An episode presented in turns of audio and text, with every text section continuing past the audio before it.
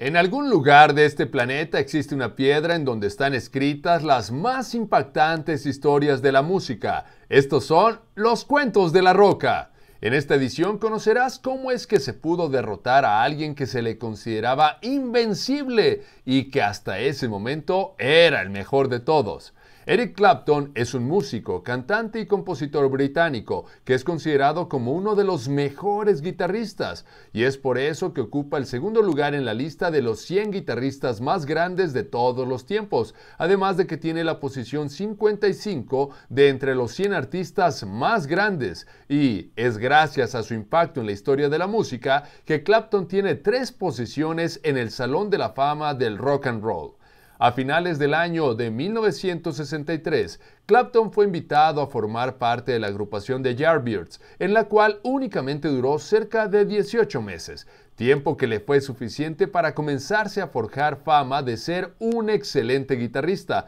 además de que también obtuvo uno de sus apodos más famosos, Slow Hand.